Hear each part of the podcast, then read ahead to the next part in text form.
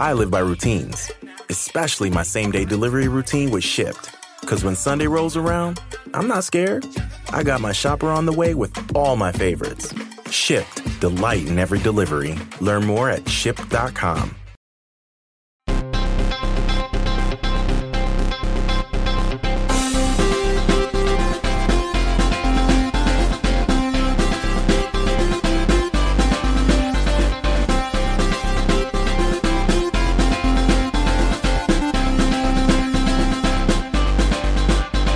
Welcome to Pod Save America. I'm Jon Favreau. I'm Dan Pfeiffer. Later in the pod, you'll hear from Lucy McBath, a Democratic congressional candidate in Georgia who got into politics after losing her son to gun violence. Uh, we're also launching something very cool today. A few months ago, Crooked Media's editor in chief, Brian Beutler, went to San Quentin State Prison to talk to prisoners about voting and felon disenfranchisement. Uh, and many of the prisoners wrote personal essays about what it means to participate in an election. You can now read those essays on votesaveamerica.com slash restore the vote. And you can listen to Brian's conversations with these prisoners on this week's Crooked Conversation. Uh, here's a quick trailer. Check it out. We're nearing midterm elections at breakneck speed now, and a lot of people still have not registered, and many others just won't turn out to vote. But millions of our fellow citizens don't even have the choice to begin with.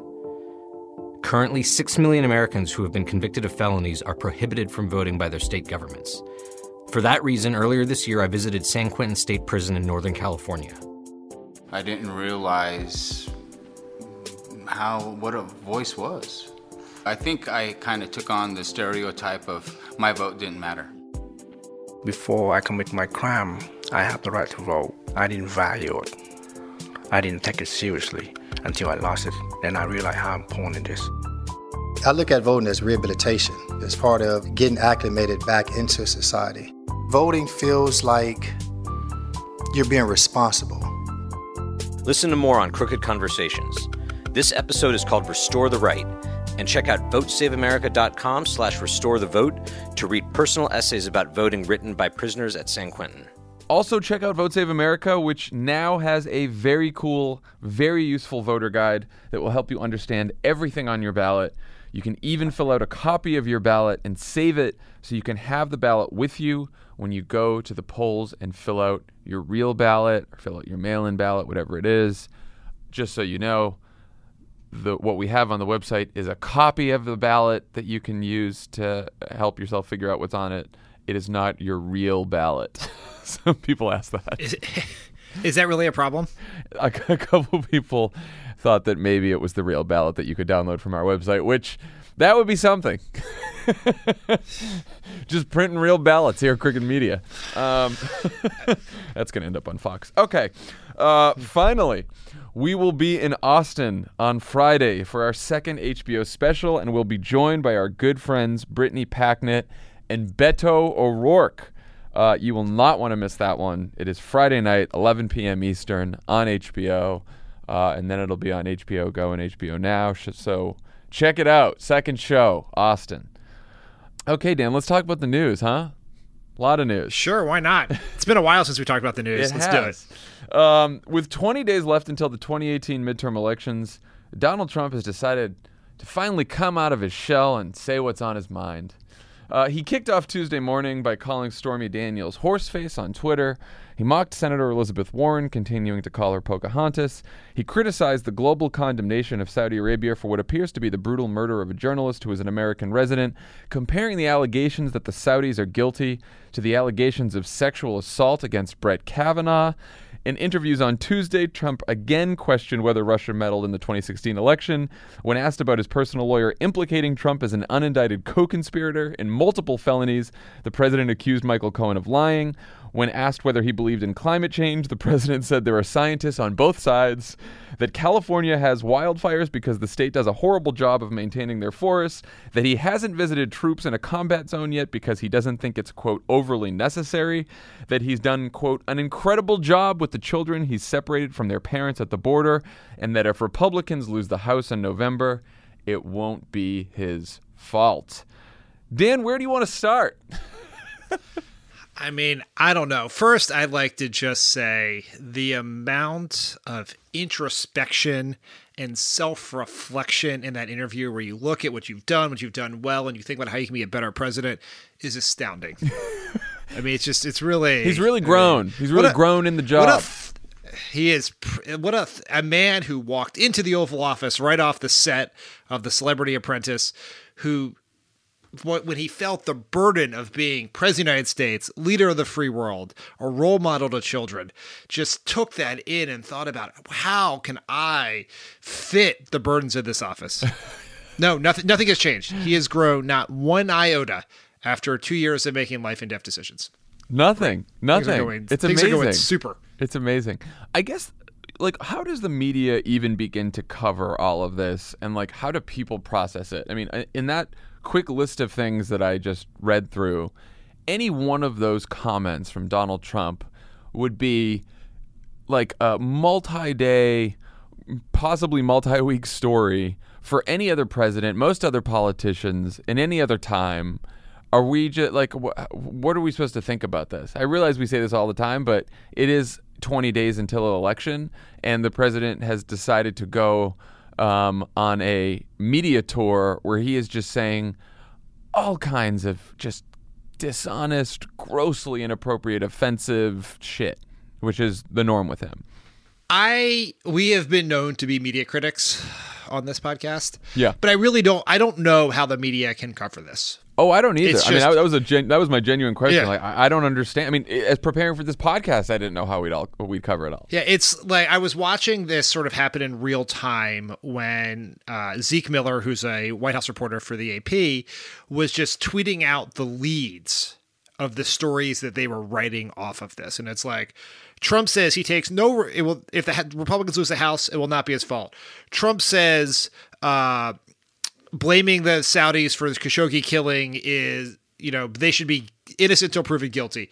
Trump says you know defends calling Stormy Daniels horse face. Just all the things. Even any one of those would be a five day story in a different media environment. And so the only way I think we can interpret it is to take a step back and look at the full array of everything he said and as a indictment of the kind of president he is. We've been talking a long time about how an important argument for Democrats in this election is about being a check against the chaos and corruption of Trump. And here you have just to use a term of art, a fuck ton of chaos. And some potential corruption. Oh yeah, always. I mean, oh, like it's just a- that. That is a given. There is there is more corruption before breakfast in this administration than in any presidency since Watergate. I mean, you know, the Stormy Daniels news reminded us, of course, that the president's own lawyer has implicated him in multiple campaign finance crimes. Nothing has been done about that so far. Um, this Saudi news um, reminds us that the president uh, and his hotels and his private companies have financially benefited from the Saudis, who it now seems he is helping cover up the murder of a journalist who is an American resident. Um, seems fairly astounding, and it's just sort of just sort of uh, on the back burner. Just uh, it's it's unbelievable. It's unbelievable. I mean, we're we are 24 hours after. Let's just start with the Stormy Daniels news. We're 24 hours after the president of the United States called a woman a horse face. Um, is any Republican candidate in any close race going to condemn that? Anything going to happen about that with that? No, I mean maybe somewhere down the line, Jeff Flake will condemn this in a sad tweet, and then Sad if, tweet, yeah. and then if there was some bill to make a horse face monument, Jeff Flake would vote for that. Like that is that's exactly how this would happen. I look, I think we have to understand that this Trump's being I don't know the right way to say this, but Trump being so horrible is a classic feature not bug argument for the Republicans. This for for a portion of his base, Yeah. this is why they like him.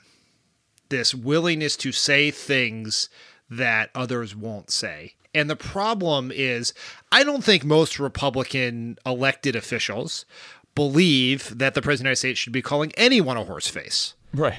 Uh, but they have come to believe, and this is the long term danger of Trumpism becoming conservatism in America, is they have come to believe that even if it is morally wrong, it's good politics.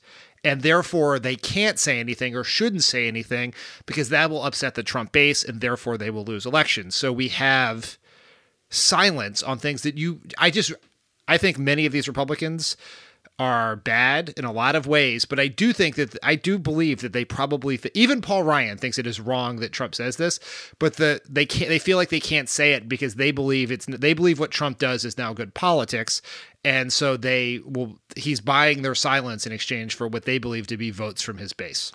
Well, and you know the only thing that's going to change that is an election, right? Because like you said, the Republicans may or may not believe that this is morally wrong, but that doesn't matter. They think it's politically smart and they think that it will rev up their base and they think that their base is all they need to win a lot of these elections. And we can get into why that may or may not be true.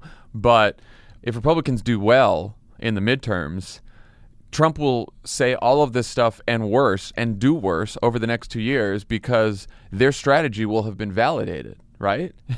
and um, he will charge on. If you thought the last two years were bad, you ain't seen nothing yet for the next two years if Republicans do well. And this strategy of Trump saying whatever the fuck he wants and riling up the base and doing whatever he wants to rile up the base, if that is validated on election day, um, all bets are off for the next two years. The Trump is going to be Trump. Like if they lost 200 seats, Yeah.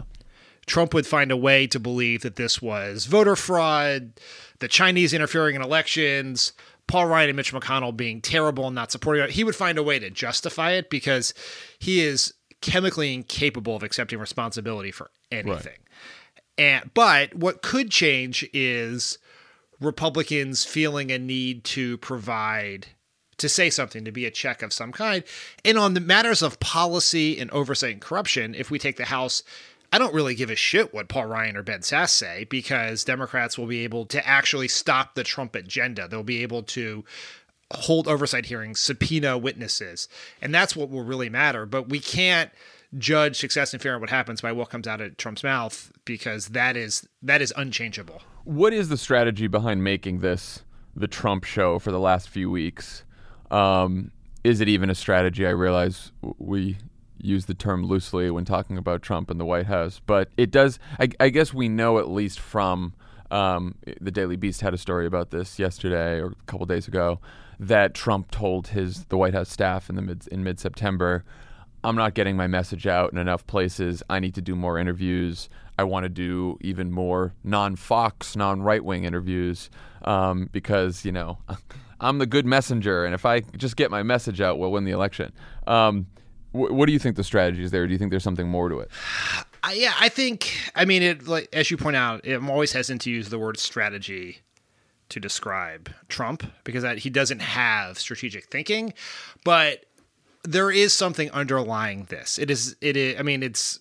I always describe Trump as more instinctual than intellectual, and I think this is an. He has an instinct that the more he talks, the better off Republicans will be, and the better off he will be, and that he has very little faith in anyone else speaking for him, whether it's Republican congressional candidate Sarah Huckabee Sanders, uh, Mitch McConnell, anyone else. That the person who should be speaking is Trump. He also enjoys attention, and this is attention, and there, he would just be he would just melt into the ground if if the rule was that he had to stop talking for Republicans to do well. He would never believe polling or anything else that would say the less Trump the better. And I do th- like they have a theory of trying to get Republican enthusiasm up, and the belief is is that Trump, the more Trump, the more Republican enthusiasm. I don't know whether that's going to work or not. There's some evidence it works in some places and not others, but yeah. I think that is what is happening here. That's what I was going to say. I mean, when you look back at um, you know polling and special election results since Trump has become president, um, you know we've said this before. It does seem like when we are debating um, large scale economic policy, healthcare, tax cuts, stuff like that, um, polls have. That's when the Democrats have been at their best.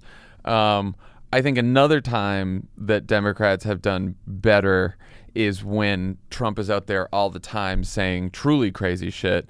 But again, that could be in some places and not others. And then it seems as though when the polls have been tightest was during the Kavanaugh hearings and partly during during that time for most of it until the end.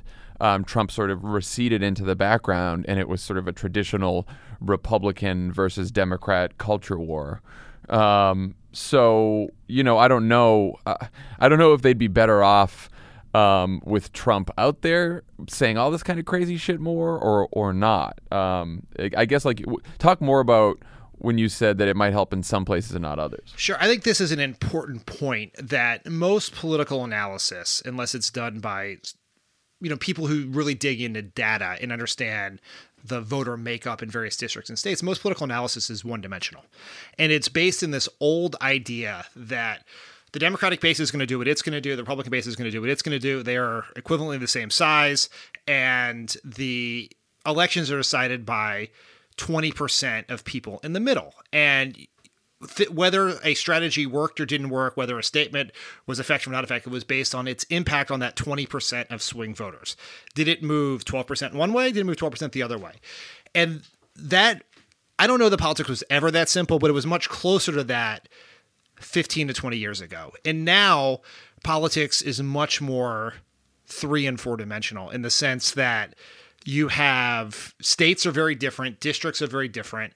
The bases aren't the same size. The Democratic base is larger than the Republican base. The Republican base is, a, is more reliable voters in midterms and presidentials, frankly. And the number of voters in the middle are smaller.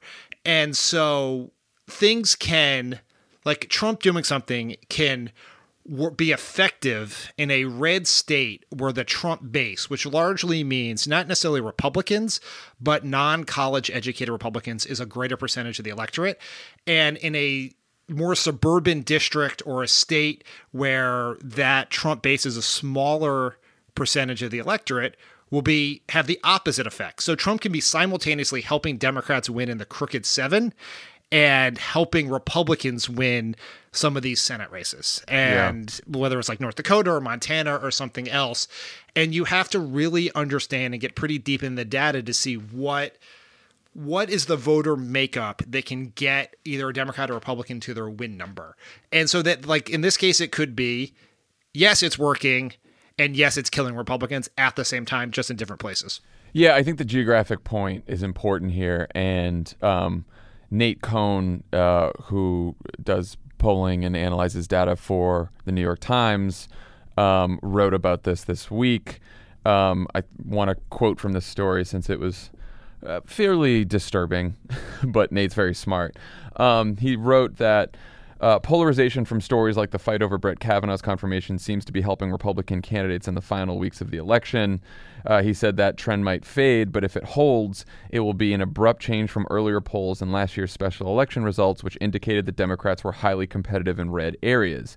Instead, the district and state polling raises the possibility of an election more like last year's Virginia elections or the 2010 midterm elections.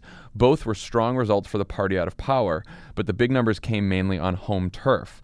Cohn also wrote that geographic disadvantages Democrats are facing are so severe that it gives the Republicans a chance to survive a so called wave election. So that doesn't sound very great. Now you just heard me talk about Virginia, and you might be thinking, well, what do you mean? Like Ralph Northam won Virginia by nine points. The polls said he, you know, it was a close race. What happened in Virginia was um, Northam and Democrats in general did incredibly well, blew out all sorts of turnout models in the blue parts of Virginia that Clinton had won in 2016. In the red parts of Virginia that Trump had won, um, Gillespie did almost as well as Trump did. Um, in some cases, as well as Trump did. So the concern is for this election that in the blue areas of the country, you know, Democrats have incredibly high turnout and a ton of votes, and you know, like you said, all those suburban districts in California could be, uh, you know, flippable. But in these red areas, and unfortunately, the Senate map is incredibly red, probably the toughest map we've ever faced probably the toughest map either party has ever faced. Whereas we might have been competitive earlier this year, now we might not be. I don't know. What do you think about all this? I, look, I think it is a very important point to understand what's happening is that the blue wave, if it opens, knock on wood, fingers crossed, everything, is not going to hit everywhere the same way because there's just less blue in less places. Now, there are some complicating factors to that analysis. So let me say one more thing. Virginia, it's very important to understand we did very, very well in Virginia the Trump base is Virginia has one of the smallest per capita amount of the Trump base Yeah. of any of the swing states. It's one of the reasons why it's one of the few states that moved that Hillary Clinton did better in than Barack Obama Yep. and Colorado's another state. And so, in that sense, Virginia is not a. Virginia can tell you a lot about the districts that Hillary Clinton won in 2016 that currently have Republican members California, Pennsylvania, you know, all across the country and places like that. Yep. So, that is very true. Now, the thing that I would say, uh, we are no longer into don't wet the bed, wet the bed. That's not a thing we do anymore for people who were uh, fans of a different podcast we once had in a much different political time. There are some signs that in the Midwest in particular, states that Trump won in 2016 that that exact formula it's a, it's a more complicated picture than that just we're going to do well in blue they're going to do well in red that in purple areas purple states states that Obama won by a little bit Trump won by a decent amount Democrats are doing quite well Ohio Pennsylvania Wisconsin are three that are interesting. Michigan is another one. Trump's numbers in Iowa suggest some opportunities for Democrats there. And so the just the regions of the country are very different. Deep, deep red seems like it is getting potentially more deep red, which is problematic for Democrats in the Senate. Blue is getting bluer, which is good for Democrats in the House. And purple may be getting bluer, which is good for Democrats in the House, holding on to some Senate seats we're defending and picking up governorships, which we'll talk about a little bit later in this podcast. Yeah, I mean it is. I- think in all political analysis, because because this aspect of it is um, somewhat boring and a little more static. People always underestimate geography in all of this, you know, and so you can see a scenario where if the Democrats win the House and if the Republicans win the Senate, the meta analysis is, oh, we are a divided country, as divided as ever, and blah, blah, blah. And the truth is, look at the fundamentals of the election. We've known from the beginning that in the Senate, Democrats are defending many seats in deep red states. And like you said, the Midwestern states that aren't deep red, but just states that Trump won in 2016, but Democrats had won before that, we're actually defending those seats quite well, at least as for, for right now. But in some of these real red states like North Dakota, Heidi Heitkamp, Joe Donnelly in Indiana, Claire McCaskill in Missouri, um, and even you know even a, a purple state like Nevada, uh, Jackie Rosen's having a really tight race there too. Um, these are sort of these are harder places for Democrats to really have this sort of blowout turnout. At least they have been in the past. Again, we don't know what might happen. Nevada is a really interesting one because we think of it as this blue state because Democrats have won it in the last several presidential elections. Obama won it by a lot in 08 and 12. Senator Harry Reid defended his Senate seat in 2010. And but it is a very interesting state where the has a very large percentage of Trump base, much more than most blue states, but it has this huge Hispanic population as well. And the way in which we have been able to overcome the you know high turnout levels of the quote unquote Trump base is very high levels of Hispanic turnout because to swamp that. Yeah. It is an open question as to whether that is going to happen this time in the midterm, both because we've seen polling that suggests uh, perhaps lower turnout or lower enthusiasm among particularly younger Hispanics, and uh, Senator Harry Reid's political machine is not the same as it was because Senator Harry Reid has been retired for a couple years now. Right. Yeah, no, that's a worry, and and the Latino turnout issue, as we've talked about before, um, that's going to be critical in not just Nevada, but in Arizona, in Texas, and in Florida. A lot of these Sun Belt states, um, and so you know we have to keep an eye on that. Anyway, this is all to say the Senate is a, a very steep climb. It has been a steep climb from the beginning, and if you are looking to uh, do some extra work, extra volunteering, extra door knocking, extra phone banking in these last couple weeks, as you should be, uh, giving some more money. If you have friends in those states, like look at all of the states that Democrats are defending, plus Arizona, Nevada, Texas, and Tennessee, where we have a, a chance to flip. Um, and do a lot of work in those states. Reach out to people in that you know in those states. Ask if they're registered to vote. We, you know, it's going to be really tough to take the Senate back, but you know, anything can happen in a couple weeks. The, can I say one more thing about this, which is Mm-hmm. that you know you said the verdict may be Democrats take the House, Republicans keep the Senate, that it'll be a quote unquote split decision. The country's divided. Yeah. I would note, and you would remember this as someone who was working in the White House on the day after the midterm election in 2010, where Republicans took the House and Democrats kept the Senate. Yeah. No one judged it as a split decision. It was seen as a quote shellacking for Obama that we got crushed. We had to change everything. People needed to get fired. Everything was a mistake. And if the decision is one one, well, the you know tie, tie game, uh, rubber match in 2020, the sound you hear on the first podcast we do after the election will be me spontaneously combusting in fury. I mean, uh, you know what's funny? Until you said that, I for- you would forget from the analysis of uh, the 2010 elections that we kept the Senate. I, I forgot about that. You wouldn't know that because it was so bad for us in the House. Um, that's very interesting.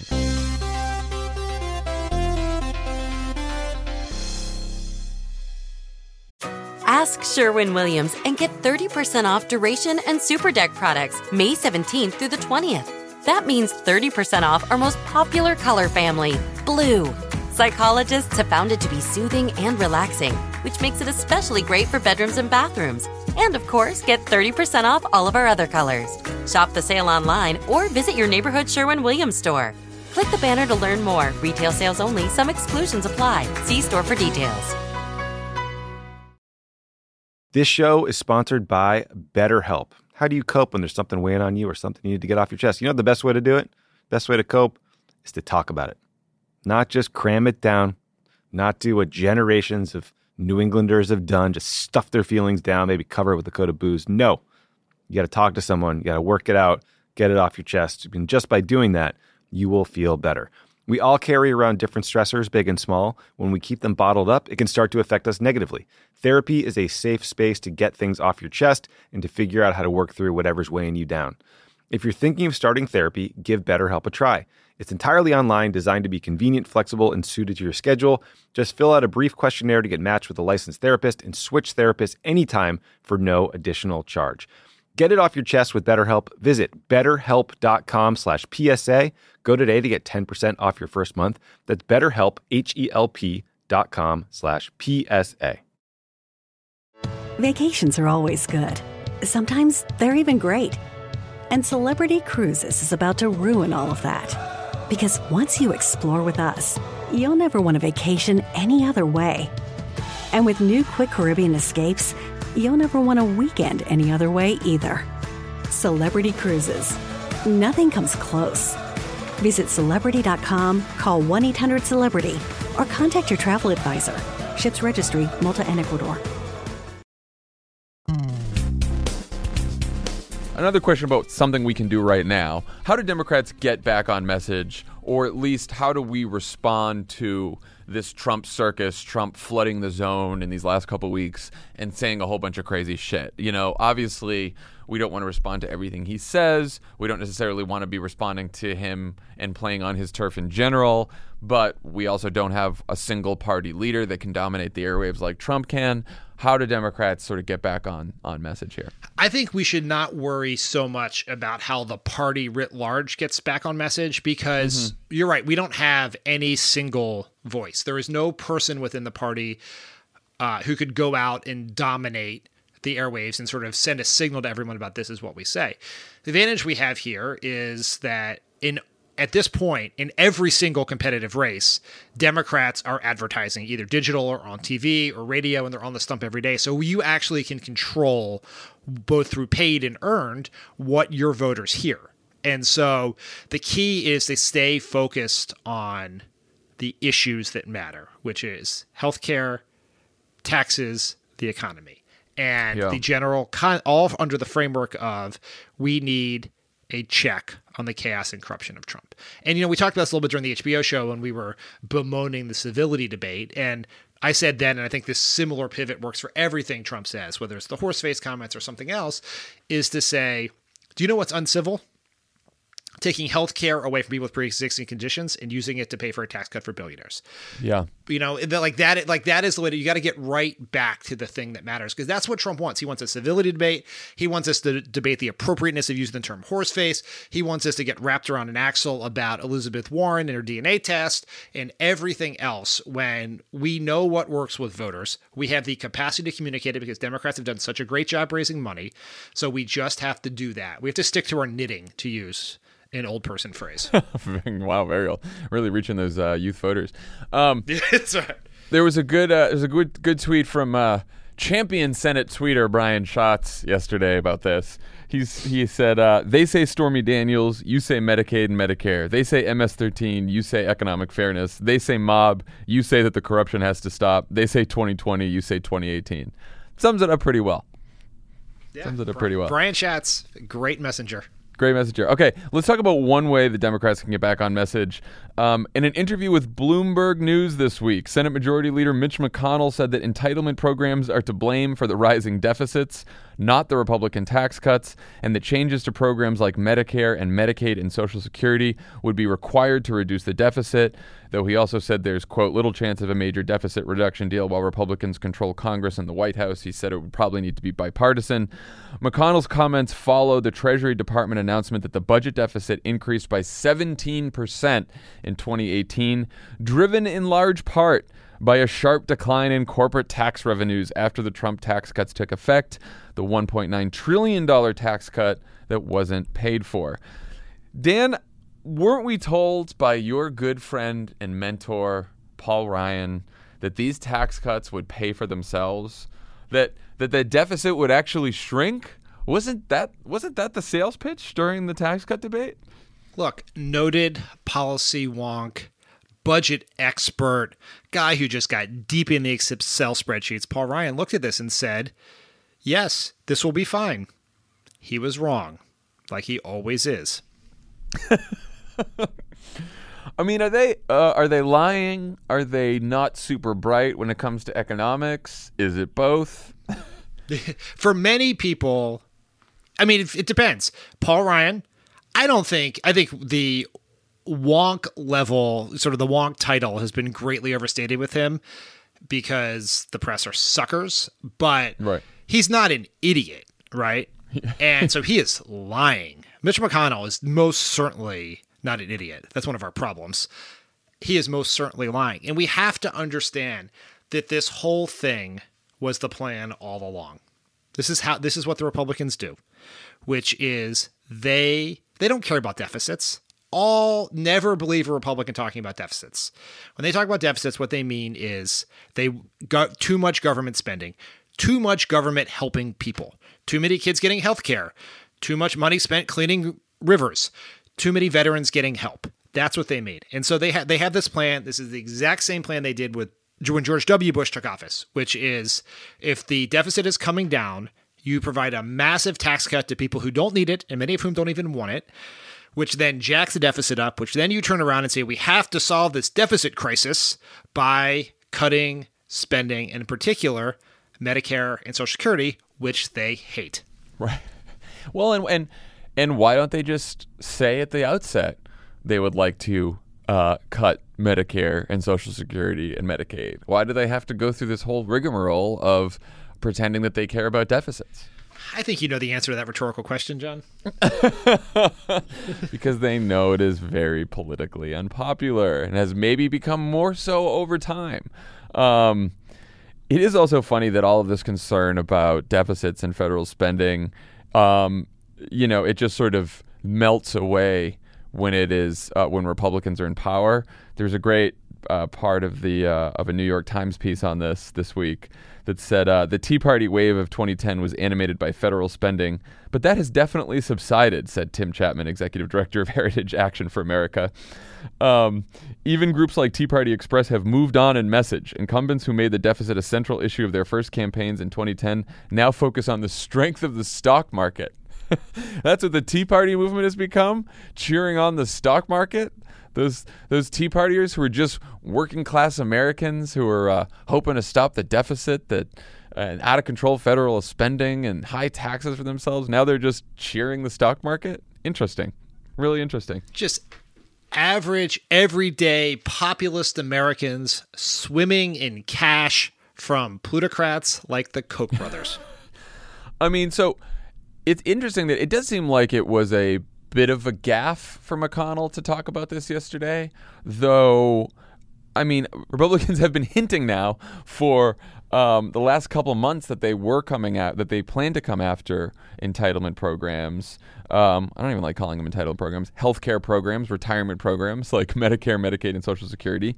Um, at his debate with Beto O'Rourke last night, Ted Cruz said he would cut spending on, quote, socialized medicine, meaning Medicare, to address the deficit. Um, the chairman of the House Republican Campaign Committee, Trump's top economic advisor, Larry Kudlow, have all said in recent months that after this election in 2019, they would like to go after Medicare spending, Medicaid spending, and Social Security. Um, first of all, do you think there's any constituency for entitlement cuts outside of, uh, you know, Paul Ryan and his merry band of wonks? I mean, there are a lot of Koch brothers funded think mm. tanks, which is all of the Republican think tanks that want this. This is what the Wall Street Journal editorial page wants. It like the last remaining shreds of quote unquote conservative electoralism, and I use the quotes for all of the obvious reasons, care about Right. this. And I do th- like Republicans ha- are basically in the Trump era ideological nihilists. They don't care about anything other than the accumulation and maintenance of power. Except they do care about cutting taxes for the rich and cutting Medicare and Social Security. That is something that they sincerely care about. Now, the former At least one wing of the party. Yeah, certainly yeah, yeah. The traditional. This is like the Paul Ryan, Mitch McConnell yeah, elect, the party. elected Republican, Republican. officials, not Republican voters, Yep. who, by and large, you don't want this. And it is worth noting that Donald Trump ran saying he would not cut Medicaid, Social Security, or Medicare. He's already attempted to cut Medicaid significantly, and he seems very open to Medicare and Social Security, suggesting that maybe he's completely full of shit. The tax cuts are both a ideological belief that they have and a way to maintain power because it is a way to take cash give it back to their donors like the koch brothers sheldon adelson etc and then have those donors then spend a portion of their tax cut to keep republicans in power which is and this is disturbing to say but a completely legal money laundering scheme because of citizens united Yeah, no, that. but Medicare and Social Security, they are being on it. They are telling us what their intentions are, and we would be foolish not to make sure that every voter knows that that's exactly what they are going to do. Yeah. Well, I was going to say, how should Democrats talk about this and message this? Um, you know, the good news was yesterday when McConnell said this uh, on Bloomberg, uh, he said this on Tuesday, um, there were release press releases that went out in like you know every competitive district in every state in the country from democratic campaigns just blasting mcconnell over this so i do think that even though the news on tuesday was a complete mess full of crazy trump shit um, in the states on the ground democrats drove this um, republicans are coming after medicare medicaid and social security message pretty hard. In this week's episode of Dan Pfeiffer's imaginary but incredibly well funded super PAC, what I would be doing if I had billions of dollars at my disposal would be targeting Trump voters, core Trump voters, with Facebook ads saying congressional Republicans want to cut Medicare. yeah. Because what you really like they do not agree with that. They are skeptical of people like mitch mcconnell and paul ryan. And if you want they need to know this and that may some of those voters are available to democrats if they were obama trump voters if they were uh, sort of reluctant trump voters like that. There's this delta between Trump's win number in 2016 and his current approval rating. So, depending on polls, there's four to six to eight percent of voters who voted for Trump but currently do not approve of him. So, those voters are theoretically people who Democrats could win over or could stay home. And so, there's a certain group of people we need to know this. And it is this is a shot to the main engine of Trump's base. And we can't get it it will not be covered on Fox. It will not be on Breitbart.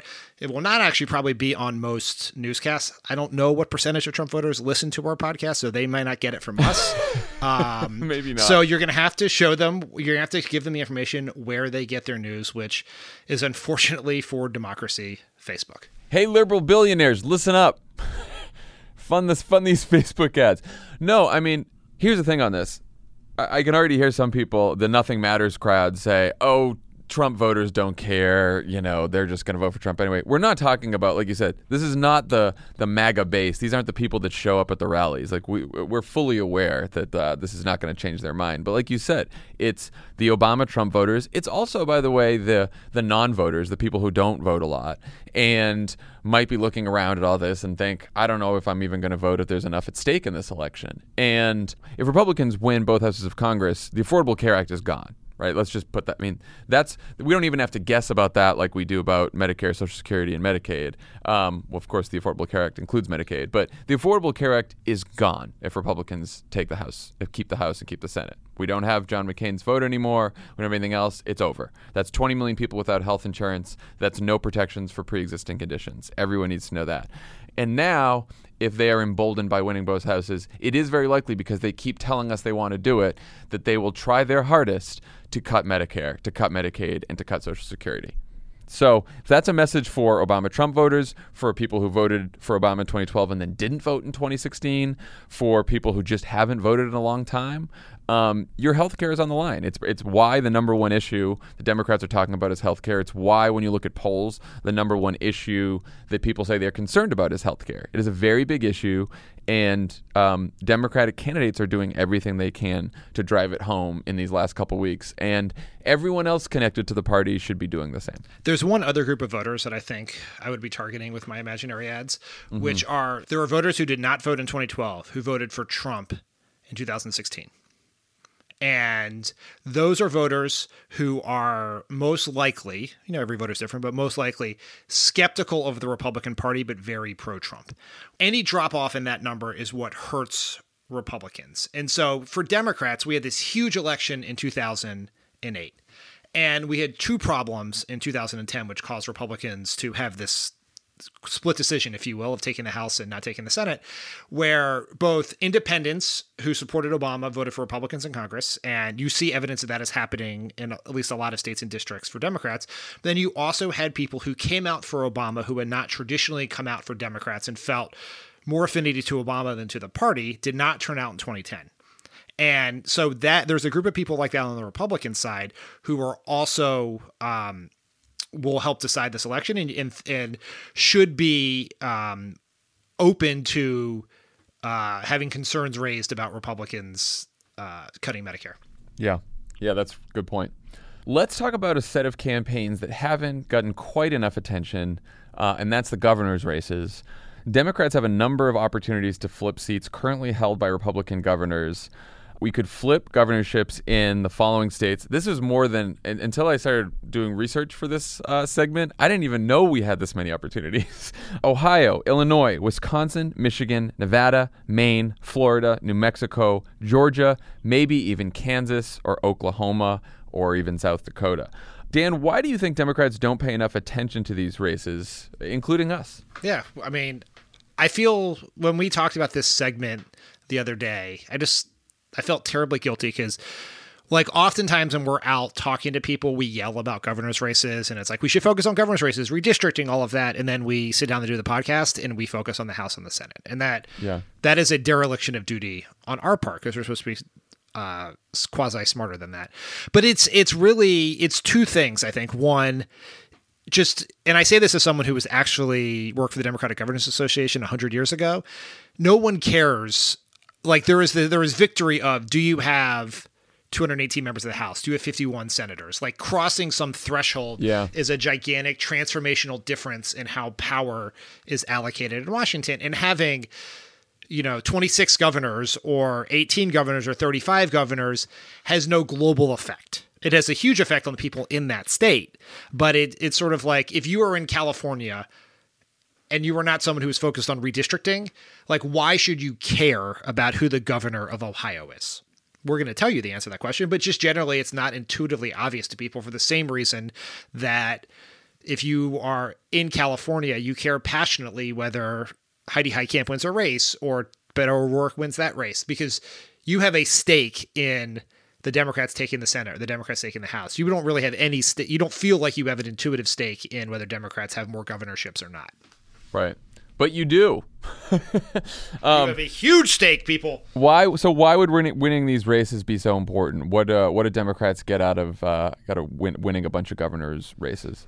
I think you can divide it along three lines. Line one is redistricting. These are the governorships that will be in place that will draw the lines in the House races after the 2020 census. Losing all the governorships in 2010 has crushed us for a decade. And so it's incredibly important that we have Democratic governors who will ensure that there is not ridiculous partisan meddling in the elections. So that's one. Two is it is incredibly important to have governorships when it comes to the presidential election. Now, you and I know this from being on the 2008 2012 campaign. In 2008, we had a pretty decent number of Democratic governors, and we had significant early voting in Ohio, Iowa, states like that by 2012, Republicans had taken those seats and dramatically cut back on access to the polls for all voters, but with a particular target against Democratic voters, voters of color. And so, if we were able to get the Ohio governorship, the Wisconsin governorship, the uh, Iowa governorship, that Florida, all of them, that will have a dramatic difference. Of you will at least be able to level the playing fields and, and fight back against Republican voter suppression efforts. You think about the difference between 2008 and 2016 in Wisconsin, a state that Obama won by double digits and then Hillary Clinton lost. A huge factor in that, among many other factors, is the tremendous level of voter suppression, including a very onerous voter ID law that Scott Walker put in place. And so a Democratic governor would have the potential to undo that before the 2020 election. Yeah, imagine not having to worry about these purges and this vote this voting suppression that we're hearing about in all these states that have a huge effect. And and just a Democratic governor has the power to, and a Democratic Secretary of State, by the way, which is why Secretary of State races uh, statewide are important, even though people uh, don't talk about that a lot, are incredibly important um, because they then have the power to make sure that doesn't happen. Um, and I think, look, I think the third big reason why Democrats winning governorships is so important is because, and, and this is the reason it's probably most real to ordinary people, is the chance for uh, Democrats to pass progressive policy in states with a Democratic governor and a Democratic legislature, um, and in some cases a Democratic governor and a you know a Republican legislature that they can work with. But usually it's unified government. And I mean, when we have been talking about the 2018 election and we talk about Congress, we are even in the best case scenario when if Democrats win the House and Democrats won the Senate, um, we still wouldn't be able to pass anything. We would just be able to stop all of Trump's bad shit, which is huge, by the way, stopping the Trump agenda. But it's not going to be very satisfying to a lot of people who say, okay, well, what are Democrats actually going to pass that's going to change my life? Well, we're not going to be able to do that until 2020. But we win governorships and we and Democrats take control of certain state governments, you're going to actually see real progressive policy coming out of it. We have a couple of examples um, in New Jersey where Phil Murphy, uh, Democrat Phil Murphy, won the governorship there. In Washington State, we have unified government.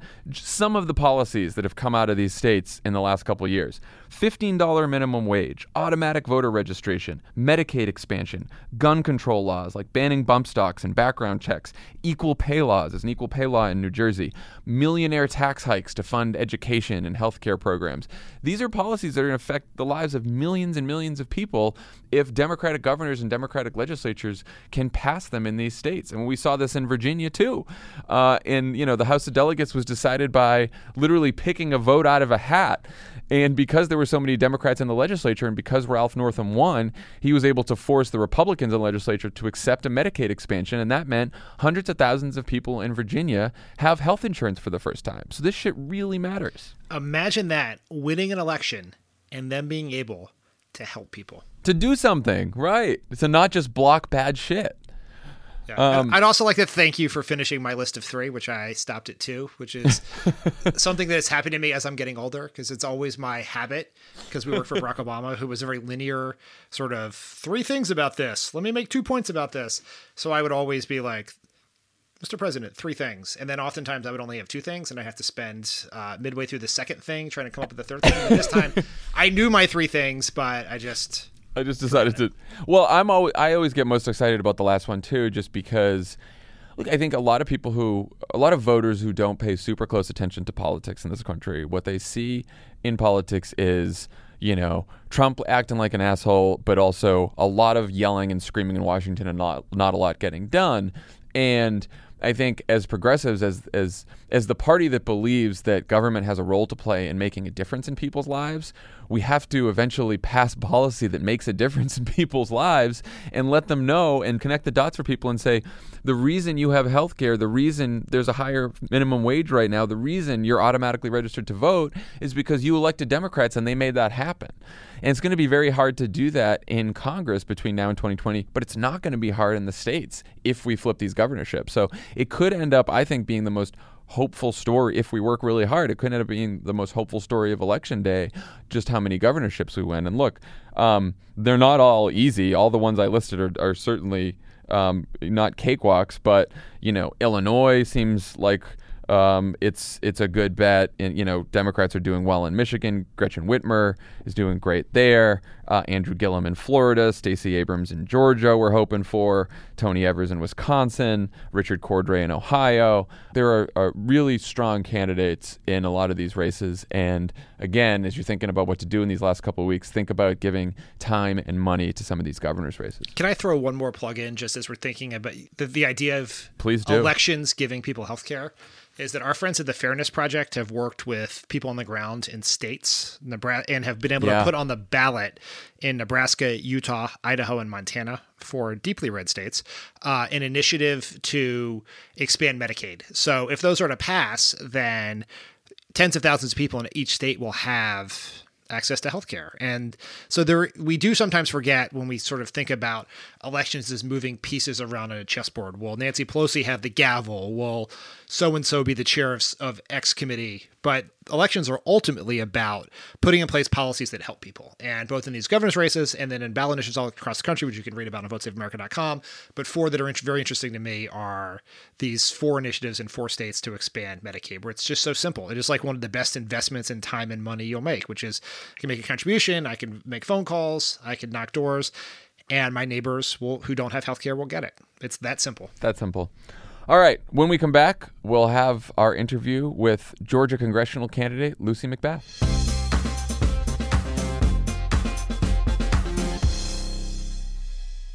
Ask Sherwin Williams and get 30% off duration and Superdeck products May 17th through the 20th. That means 30% off our most popular color family, blue. Psychologists have found it to be soothing and relaxing, which makes it especially great for bedrooms and bathrooms. And of course, get 30% off all of our other colors. Shop the sale online or visit your neighborhood Sherwin Williams store. Click the banner to learn more. Retail sales only, some exclusions apply. See store for details. Vacations are always good. Sometimes they're even great. And Celebrity Cruises is about to ruin all of that. Because once you explore with us, you'll never want a vacation any other way. And with new Quick Caribbean escapes, you'll never want a weekend any other way either. Celebrity Cruises. Nothing comes close. Visit celebrity.com, call 1 800 Celebrity, or contact your travel advisor. Ships registry, Malta and Ecuador. I live by routines, but I especially love my same day delivery routine with Shipt. And my shopper knows this about me. When Sunday rolls around and I place my weekly stock up order, Joe sends text from the aisles. Wilted lettuce? Nah, hard pass. Deal on my favorite sparkling water? Whew, grab two. Fresh flowers just because? Hmm, sounds like a delightful idea. If you love routines that work for you, get Shipt same day delivery. Shipt, delight in every delivery. Learn more at shipt.com slash hi. Okay, so as part of our attempt to talk to midterm candidates in unexpected places who've got unique stories, we're talking to a mother who decided to run for office for the first time in her late 50s. More than 600 black women are running for federal, state, and local seats. 37 of them in Georgia alone. I'm your neighbor here in Georgia's 6th Congressional District. But Democrat Lucy McBath brings a personal story unlike any other. And I just decided that no one was going to tell my story, and I wasn't going to be silent. Lucy McBath is the Democratic congressional nominee for Georgia's 6th District. She's running against Republican incumbent Karen Handel. As a kid, Lucy's parents had been involved in social justice movements. I watched my father give speeches all over Illinois. Uh, you know, we were in the marches and the rallies. Her dad was the Illinois branch president of the NAACP. I remember when Martin Luther King Jr. was assassinated. I remember the National Guardsmen that were called to stand and protect our home because, you know, of course, we didn't know what other civil rights leader- leaders were going to be targeted.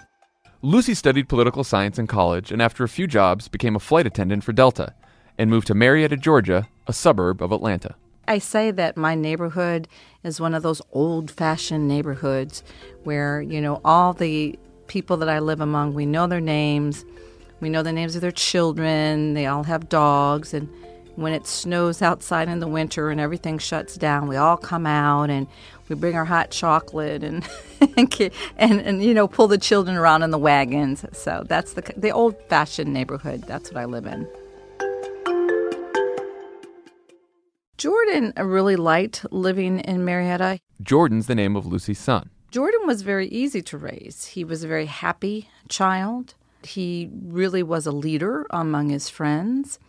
He had a lot of friends that were even older than him, and Jordan was always telling everybody what to do.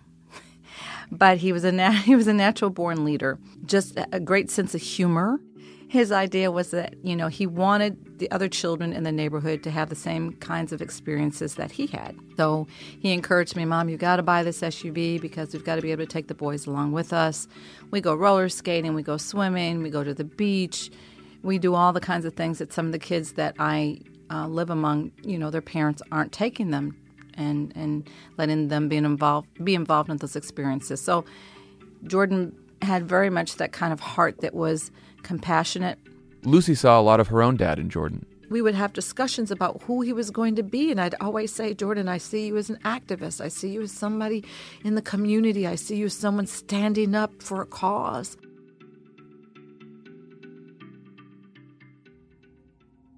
Six years ago, Lucy was out of town, spending the holidays with family in Chicago, when she got a call from Jordan's dad.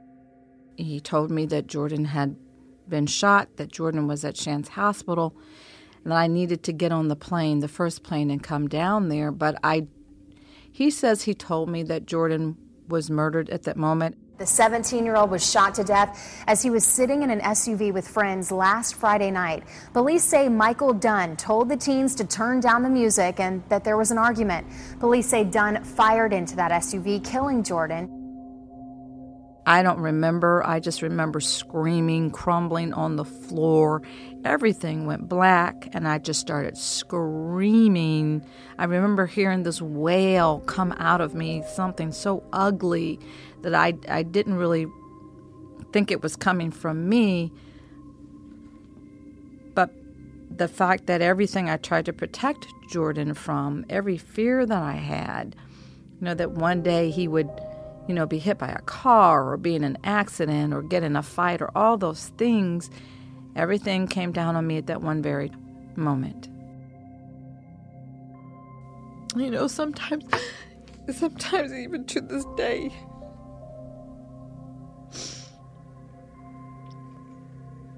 I still keep thinking, how did I get here?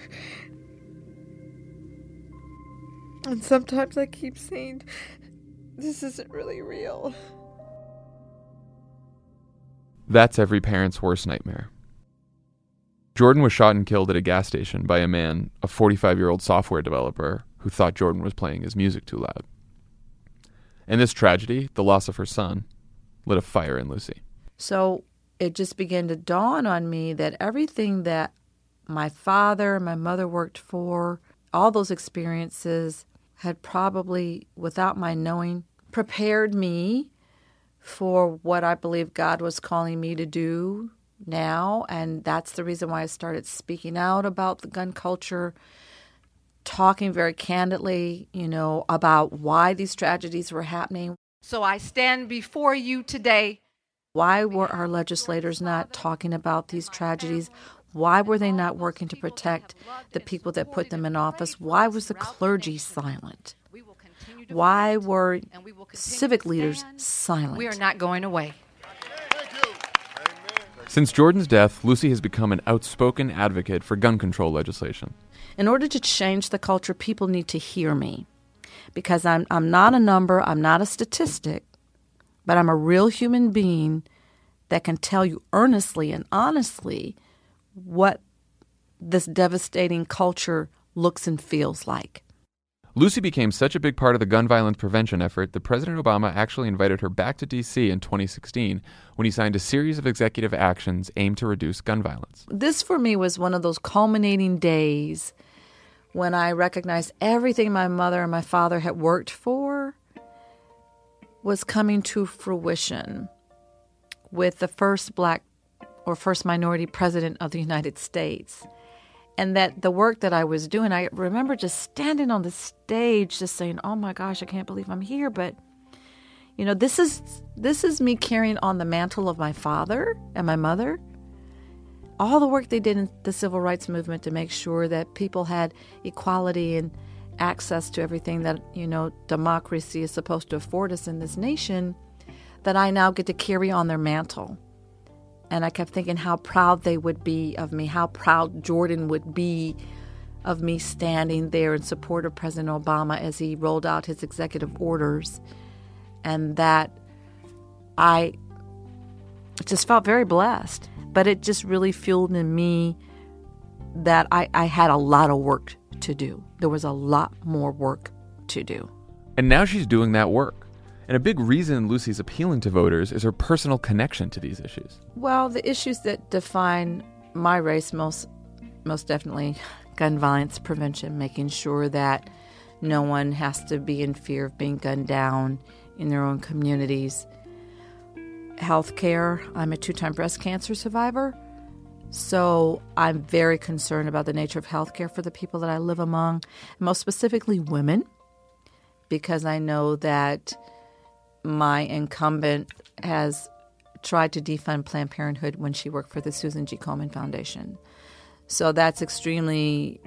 Um, I just really have a bone to pick with that because what I say is that she has such wonderful benefits herself. Why would she not want the people that she is to represent to be healthy and whole and have good quality health care and options? A lot of the first time candidates we've talked to are really making it easy for voters to connect to them. I think that sometimes people have felt like they didn't have a voice or people have felt disengaged for whatever their reasons. They believe that maybe the politics didn't speak to them. But there again, as I said, I believe the candidates now that are running, we're telling our stories. We've been engaged in our communities. We've been, you know, local civic leaders or business owners or people that have been actively engaged in our communities such that we can really speak to the needs of the people that we live among every single day. People are anxious, they're afraid, they're concerned about their futures. I think that the people that are standing up now are willing to fight on behalf of their communities. We're not career politicians. Most of us haven't been trying to figure out for all of our lives how to how to be in you know in office but we've decided to stand up and to fight for our communities.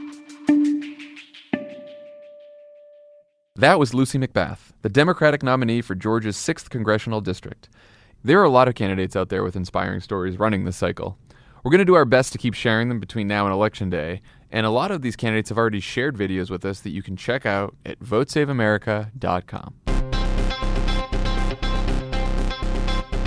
All right, thanks to Lucy McBath for uh, chatting with us, and uh, and thank you all. And we will uh, we'll see you on Friday in Austin. Talk to everyone next week. Bye.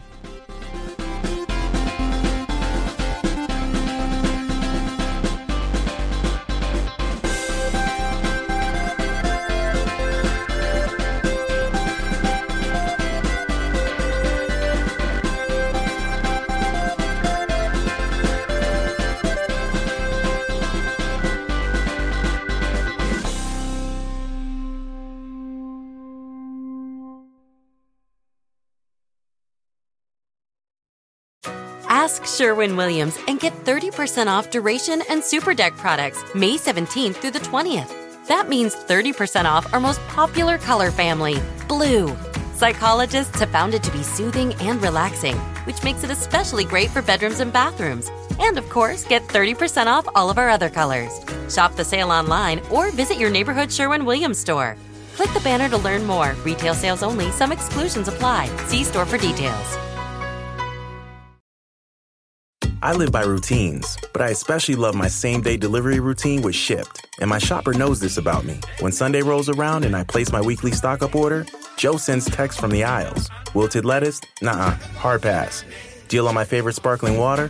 Whew, grab two. Fresh flowers just because? Hmm, sounds like a delightful idea. If you love routines that work for you, get Shipt same day delivery. Shipt, delight in every delivery. Learn more at shipt.com slash.